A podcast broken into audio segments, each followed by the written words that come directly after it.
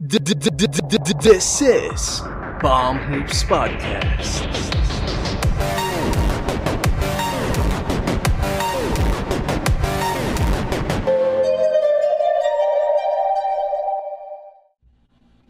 What is up, guys? This is Bomb Hoops Podcast hosted by Jem and Jello. Don't forget to like, comment, share this video, and subscribe. Help us to reach 1,000 subscribers and click the notification bell as well to keep you updated on our latest releases. And we're also available on Instagram, Facebook, and Twitter. Just check the description down below. This episode is also available in Spotify, Anchor, and Google Podcast. Links are also in the description. So, and guys, if you're a Filipino podcaster like us, um, and perhaps you want to earn some extra money on the side, um, register on podmetrics.co and use our code PalmHoopsPodcast if you are registering. So that makes you eligible for ad campaigns, um, sponsorship in the future perhaps, and other ways of monetizing your podcast. So again, um, our code is Palm Hoops Podcast. Capital P, capital H, and capital P. Ayan, guys. And also, if you are looking to do some online shopping and gusto mo magkaroon ng mga free shopping vouchers and discounts, go to Shopee using our link which is flashing on your screen right now. And panigurado makaka-avail ka ng mga yun. Makakapag-shopping ka na ng nakalip, nakabawas ka na sa gastos mo, may vouchers ka pa for future shopping. Natulungan mo pa yung podcast namin ng lumaki. And also, ayun, uh, para sa mga katulad namin ibang podcasters din, makikita nyo rin yan. Again, use our link when going to Shopee. Okay, so Inangard na nga yung MVP. Actually, medyo nalit tayo ng onti sa episode na to eh. Pero hmm. maganda kasi pag-usapan eh. So, ngayon, congratulations to Nikola Jokic for winning the MVP award. So, anong thoughts mo dito? Deserve ba niya? Or perhaps sino ba yung mas deserving? Or ano ba yung nangyari? And Ako kasi yung pick ko talaga dito, si Embiid. Kasi the one seed factors in a lot for me considering na yung stats nila ni Jokic are almost identical. Yung pinakaiba lang naman talaga is yung assist which is compensated naman ng defensive impact ni Embiid. Pero I'd give credit din kay Embiid kasi ay kay Jokic kasi nagsimula sila as 10 and 10 if I'm not mistaken or 10 and 11. So for hmm. them to actually be the fourth seed at the end of the season, malaking leap 'yun. Hmm. I mean, ano, um, itong Denver, parang, especially nung natanggal si Jamal. Jamal Murray sa lineup. Ang dami nagsabi, eh, wala na to. Lalaglag sa playoffs to. Doon lalaglag nga sila sa playoffs. Pero, ang taas na seeding nila. I think, number 3 seed sila, bro. Hindi sila fourth. Oh, sorry. Sorry, hindi um, fourth. No, number 3 seed. Oh. So, ina inangatan pa nila yung Clippers though yung Clippers naman kasi nagpalaglag eh. medyo nananadya eh yeah. Imagine mo, natalo ka ng ano eh. natalo ka ng OKC ba yun? oo oh. OKC natalo sa kanila ano na wala mang superstar pero Na, natalo na sila kayo. ng OKC natalo pa sila ng Rockets o yun so medyo alam ano na. alam nyo na may something pero ayun nga um I think yung nangyari dito is si Jokic kasi among all the all-stars or mga superstars, siya yung pinaka-healthy eh. Hindi siya masyado nag-miss ng games. Ina, hindi ko nga alam kung may na-miss ng game this season eh. So, oh, wala nga ata. So, ayun, that factors in a lot. Um, if you can analyze yung mga past na MVPs, sobrang bihira na makamiss sila ng 10 games pataas. Especially ngayon na shortened season, mas mabigat yung mga games na yan. So, I totally get bakit si Nikola Jokic yung MVP. And the first MVP coming from the Denver Nuggets. And the first MVP coming from the second round of the NBA draft. Hmm. Ang matindi pa doon, hindi nagbago yung performance ng team nila nung nawala yung second star nila. Talagang binuhat ni Jokic. And coming in from season from the previous season, wala naman nag-expect na ganitong ka-explosive yung improvement ng stats ni Jokic eh. From averaging 21, hmm. 10, and 7, nag-average siya ngayon ng 29, 10, and 8. So, ang laki improvement nun. Hmm. Um, another factor dito is, una, injury ni Embiid. Tapos, ang nakasama pa sa MVP voting niyan, si LeBron eh. Alala ko pa yung time na yun. na natin, kung hindi na kung hindi na-injure si LeBron, tapos tuloy-tuloy lang yung performance ng Lakers doon na top 3 seed sila, baka si LeBron yung MVP. Kasi yung depensa din niya, alam ko, ano eh, maganda din eh. Hmm. And in fact, he was one of the candidates for Defensive Player of the Year nung ano um around the middle of the season. Sadyang nagkandaleche-leche lang nung nagsabay yung injury nila ni Anthony Davis. And ultimately nga, hindi na siya naka-recover from that. So, ayun nga, um, isa yun na factor. Si Steph Curry naman, too late siya nag ano eh, too late na nag-peak. Tapos yung team naman niya, hindi man lumabot ng playoffs eh. I mean, so, hindi talaga mananalo ng ano, ng MVP. if you can remember, si Kobe Bryant nung 06, 06. hindi na, ah, sobrang taas na numbers niya. I think he was averaging 36 per, 35, per game. or 35. 30 oh, mga ganun. 35.4 So- to be exact. So, judging by the numbers alone, siya MVP. Pero, si Nash, bakit? Kasi, I think number one or number two seed sa West yung Oo. ano eh. Yung Phoenix Suns nun eh. So, if you factor in yung mga win shares and the overall success ng team, talagang ano, magigets mo bakit si Steve Nash yung kinuha nung time na. Kahit ilatag mo yung numbers nila, obvious na si Kobe yung better player. Pero, magigets mo eh na yung team success nga talaga. Sabi mo nga, mabigat yan in judging a player, especially for these kinds of awards. So, ayun, um, medyo na naiirita ako sa mga sports writers. For example, si, si Nick Wright. Sinabi niya na si Nikola Jokic daw yung pinakamahinang MVP ever. So, anong tingin mo about the statements na yun? Um, anong thoughts mo I about think that? Steve Nash was a weaker MVP. Kasi ano eh, more of a team effort yung sa ano eh, sa Suns eh. Na Mm. yung style of play nila talagang yun yung nag-dictate ng pace nila. Tsaka inflate, alam naman natin na pag di Tony offense matic inflated yung stats. Not saying that Steve Nash is not good. It's just that the style of play made him better and his teammates better. Mm. As another would be yung ano, first MVP season ni Steph. I think Nikola Jokic is way better this season than the first MVP season ni Steph. Although different style of plays, different positions. Pero yung output, magkaiba eh. Ah, si Hmm. Steph nag-average na siya ng 23 and 7 noon. And he had help. Pero si Jokic, titingnan mo yung roster nila, yung mga pieces na meron sila. Siya talaga, siya yung offense, siya yung lahat, siya yung rebound, siya yung playmaking.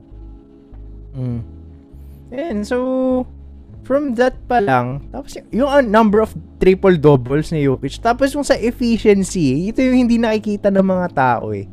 Yung assist to turnover ratio niya, ano eh, maganda. And it's, it's an assist to turnover ratio of a superstar guard. Ganun yung efficiency niya. Something na wala si Embiid. Joel Embiid. Kaya feel ko yun yung ano eh, pag- if you look at the advanced stats, dun mo ma-appreciate si ano eh, si Jokic. So to be honest, kung hindi na injure si Joel Embiid, siya yung pick ko for the MVP kasi number one seed Consistency eh. eh. Tsaka Tapos, consistency. Imagine mo, nilagpasan nila yung Brooklyn Nets sa standings na ganun ka-stacked yung team. Tapos, to be, ito nga, ng- ngayong playoffs nga, pinapatunayan ni Joel Embiid bakit siya yung, ano eh, bakit siya naging MVP runner-up eh. Mm. Ayan, so, sa sinayang, I mean, sayang nga lang na hindi na nag-advance yung, yung Denver Nuggets and tanggal sila ng Phoenix Suns. Doon na nakita yung ano eh, kawalan ni, yung kawalan nila ng ano, ng ng second star na guard. Ah. Oh. Kasi may katulong talaga si Jokic eh. Last year nga, 'di ba? Mm. Um, kaya nilang makipagsabayan sa Lakers, kaya nilang makipagsabayan sa Clippers. Kasi ano eh, may katulong si Jokic. Espe- Eh, etong game 4 na eject pa siya. Paano naman kayo mananalo doon, 'di ba? And feeling ko ano eh, may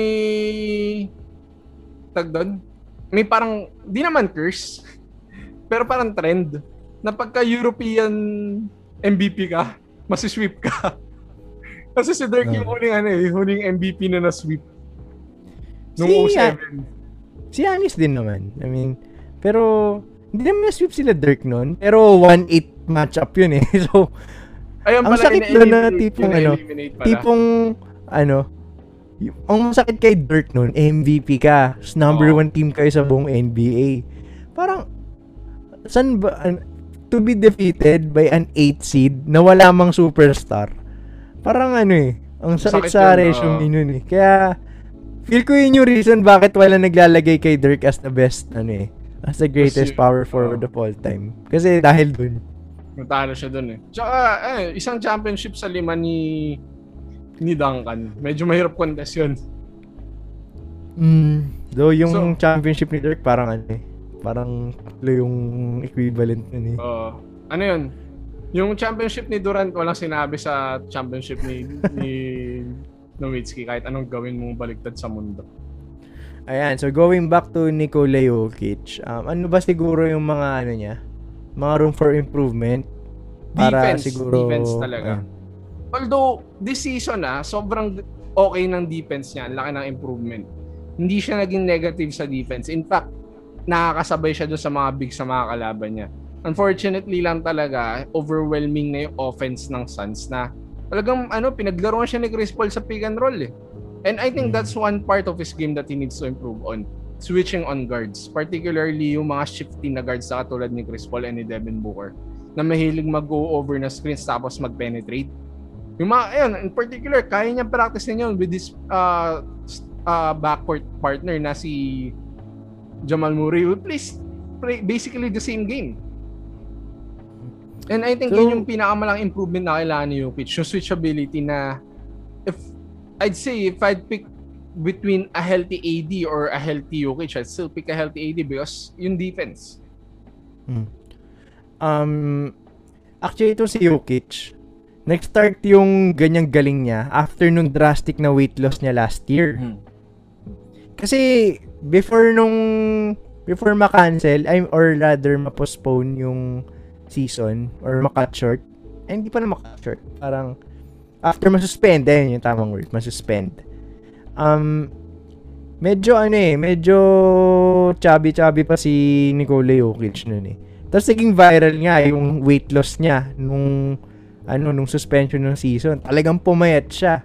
Then coming into the bubble, nakita natin na ibang iba na yung laro niya na Bumilis mas siya. mabilis. Bumilis siya actually. Yun yung Mas naging naging- ano, Mm. naging main na strength niya. I Mas think for athletic siya. Oh, for Nikola Jokic to improve, siguro ano, um, konting bawas pa ng weight. Tapos mas mag, ano, mag strength training, muscle development training. Kasi para din ano, to protect din yung career niya. Kasi baka ma, ano eh, ma-injure eh. Um, syempre pag muscles yung nag-hold kaysa sa fats, mas matibay yung muscles. So, pwedeng ano, pwedeng yun yung room for improvement niya. Para din, makakatulong din yun sa defense since mas magiging at ano, magaan siya and mas athletic. Mas makakasabay siya and hindi siya masyado may iwan. Though, I feel ko naman kaya. Kasi kinaya nga niya mag-lose ng ganun ka, ano eh, kabilis. Ganun kalaming pounds. Um, I think kaya naman niya. Hmm. Ako, actually, isa pang worry ko is yung conditioning niya. Kasi yung mga moves na ginagawa ni Jokic, very unorthodox. Lalo na yung same leg, same side ng shooting. Yung pressure na binibigay na sa legs mo, mabigat yun eh. So eventually, pwede mag-cause ng injury yun. Mm. So I think isa sa mga, yun nga, yung sabi mo nga, yung conditioning niya, yung strength training niya, isa yun sa mga kailangan niya improve. And also yung improvement ng mga moves niya. I'm not saying that Nikola Jokic should change his jump shot kasi it works for him. Uh, he's, he's become a 29 points per game scorer with those moves. Pero he needs to find a way to sustain that in the long run. Kasi as it looks and as we all know, pag hindi tama yung position mo, that leads to an injury. Mm. And so, anyway, before we end this episode, um, sino yung pinaka-malapit na NBA comparison mo kay Nikola Jokic? Medyo challenging na question kasi parang one of a kind tong si Nikola Jokic eh. Hmm. I'd say Chris Webber. Ang weird man, pero si Chris Webber kasi yung last ah hindi, ah, maybe ano, Chris Webber and Kevin Garnett, basically the same player. playmaking power forward center na may scoring. Ang only difference is uh, Nikola Jokic is 7 feet and a lot bigger. Tas mas magaling na playmaker. Pero in terms of playing from the top of the key to moving to the inside, parehong-pareho eh. Nag, nag-adjust na lang to the modern era of basketball na meron na three-pointers and mas utilize na yung pick and roll. Mm. Um, for me, siguro ano, it's like a hybrid of Hakim Olajuwon and uh, Tim Duncan. Though walang defense. Pero ano eh, um, if you look at Nikola Jokic kasi, hindi ka rin makareklamo eh na wala siyang depensa kasi bawing-bawi talaga in every other aspects. So, dyan napapasok yung mga teammates niya. Um, yung footwork niya, sobrang ano, solid na walang wasted movements pag pumipivot siya. And yung skill niya sa post, pag, pag nakuha niya yung inside position, kahit sinong center ka pa, wala na eh talagang matik 2 points na yun or baka makapag end 1 pa. Maganda pa kay Jokic, ano, ang taas ng free throw percentage niya. Hindi siya yung typical na big man na ano, na malakas nga sa ilalim pero magsa-struggle sa free throw line. Ano eh, parang perfect, ano, perfect mix of finesse and strength yung laro ni Jokic. And uh, similar nga kay Tim Duncan and Hakim Olajuwon. Ano na kasi eh, trademark na ng mga Euro players yan eh, na consistent sila sa mga fundamentals ng laro nila. Kahit si Boban Marjanovic, decent ano eh, decent free throw shooter. Kasi mm. yun talaga yung requirement sa Euro basketball players eh, na meron sila ng mga fundamentals. And I think nakatulong yun to Nikola Jokic in his growth to becoming the MVP. Mm. So, do you think, Tol, na in the next three years kaya mag-champion ng Denver with Nikola Jokic leading the way? I think naman kaya. Kasi, imagine if they have Jamal Murray ngayon, tapos nakuha nila yung Aaron Gordon trade. Ano yun? Parang, tapos ang bench mo pa, sila Campazzo, sila, sila Austin Rivers.